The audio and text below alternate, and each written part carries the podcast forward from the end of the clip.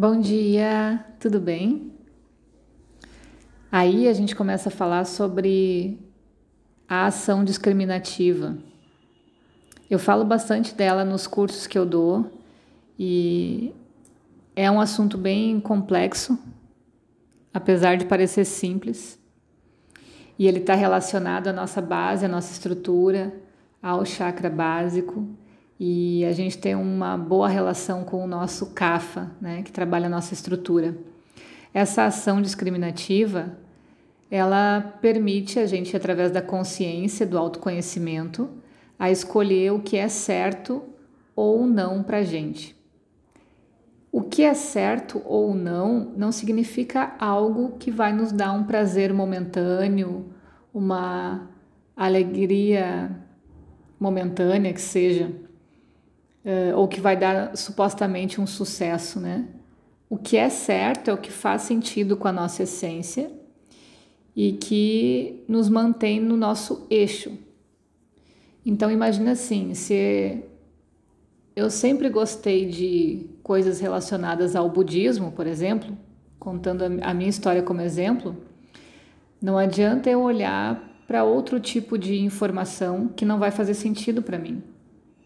A gente está falando da essência do budismo, talvez como uma religião ou uma filosofia.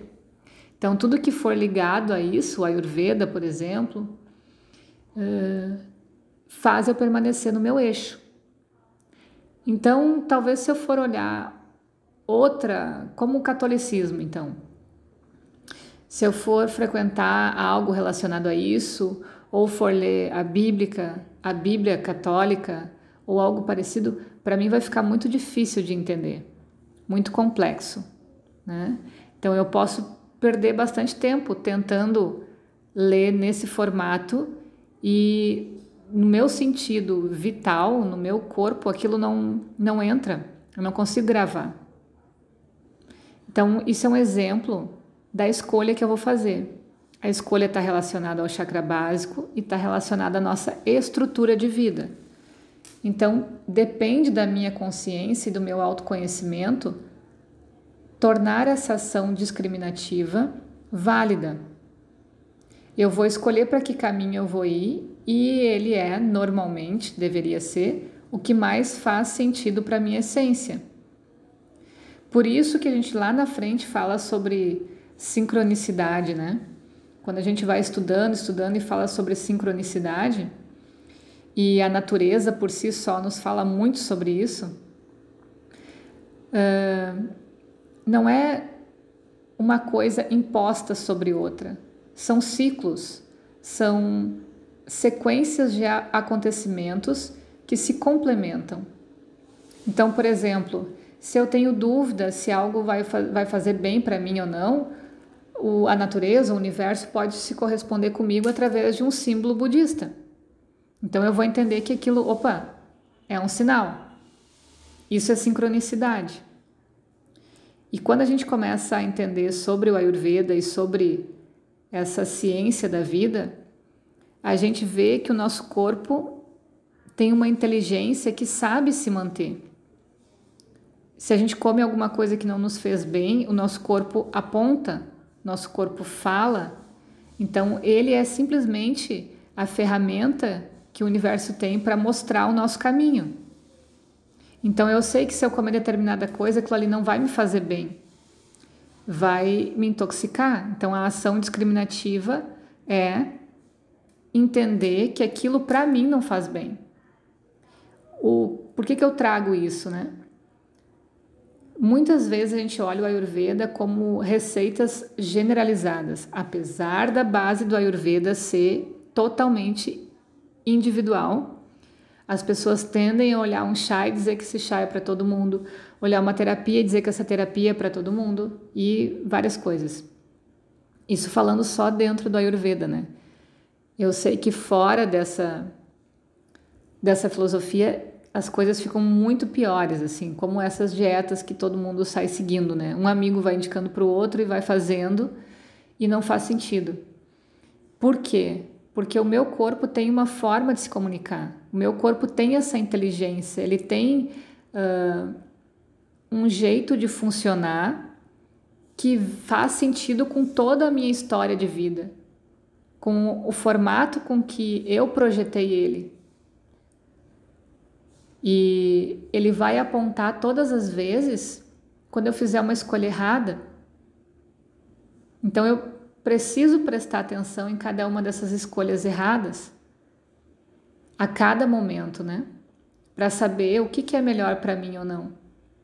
O que vem acontecendo quando a gente está com excesso de toxina e quando tem dificuldade, então, de, de dar o primeiro passo, de se de renascer, como eu falei no áudio anterior, é porque são muitos anos acumulando toxinas.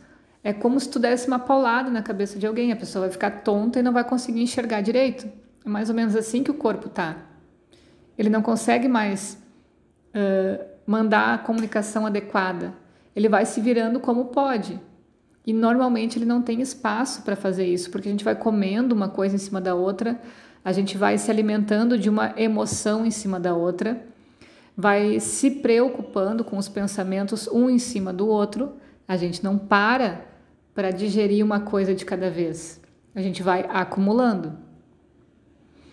Então, o que eu falei, relembrando do áudio passado, sobre os pitas não dominarem nada enquanto não aprenderem a dominar a si mesmo, hoje eu trago uma, um olhar para o Kapha, o Kapha em equilíbrio é um dosha bem amoroso. Já falei algumas vezes, ele gosta bastante do contato com o outro, do toque, né? Tem uma fala doce, então isso em equilíbrio. Uh, ele é um dosha que representa bastante o amor. Tanto é que a sede dele é no pulmão. Então, bem na região ali do, do cardíaco, do chakra cardíaco. E quando a gente vê desequilíbrios nessa região, a gente já começa a tratar o CAFA imediatamente, porque existe uma distorção sobre o que é esse sentido de amorosidade, de cuidado, né? Então a gente diria assim: o CAFA não ama ninguém enquanto ele não aprender a amar a si mesmo. Várias vezes eu vejo pessoas com o CAFA em desequilíbrio fazendo muitas coisas para outras pessoas, deixando de cuidar de si mesmo para cuidar do outro e justificando isso como um ato de amor. Não existe possibilidade de isso ser um ato de amor se você não aprender a amar a si mesmo. Então, a situação é um pouco mais crítica do que a gente pensa, né? Da mesma forma que eu falei no áudio passado que o Pita em desequilíbrio se distrai com a ilusão do mundo lá fora, com as conquistas do mundo lá fora, o CAFA também. Então ele vai atrair muitas pessoas para ele cuidar, para ele proteger, para ele supostamente expressar sua energia de amor, né? Como o Pita. Só que tudo isso é falso. Porque ele tenta olhar no outro, tenta buscar no outro aquele amor que ele não tem por ele mesmo. Então, cada vez mais que fizer essa reação, mais longe ele vai estar do seu equilíbrio, porque ele está caminhando para fora, não para dentro. Então a ação é determinar um momento, e eu acho que a primavera é maravilhosa para isso, que a gente vai parar e vai procurar ajuda. E vai dizer: não, peraí, realmente, eu faço muitas coisas para o outro e não faço para mim. Eu já percebi nesses áudios ou em outros estudos que o meu desequilíbrio pode ser o CAFA, com acúmulo de coisas e tudo. Então, eu preciso procurar ajuda. E a ajuda, para quem for procurar terapia, excelente. Mas só terapia não funciona. Precisa ter terapia, precisa ter consciência, ou seja, trabalhar a mente, não só as emoções, e precisa ter organização na alimentação. Porque esses pilares não funcionam independentes. Precisa estar todo mundo estruturado. Então eu estou indo num ótimo terapeuta, por exemplo, mas a minha alimentação não mudou. Eu uh, colocando aquela, aquela toxina que eu não estou mais relacionando à emoção, eu estou projetando direto no alimento ou na mente. Enfim, o Cafa não ama ninguém enquanto ele não aprender a amar a si mesmo. Tenha um ótimo dia. Lindo, lindo, lindo, lindo. Beijo.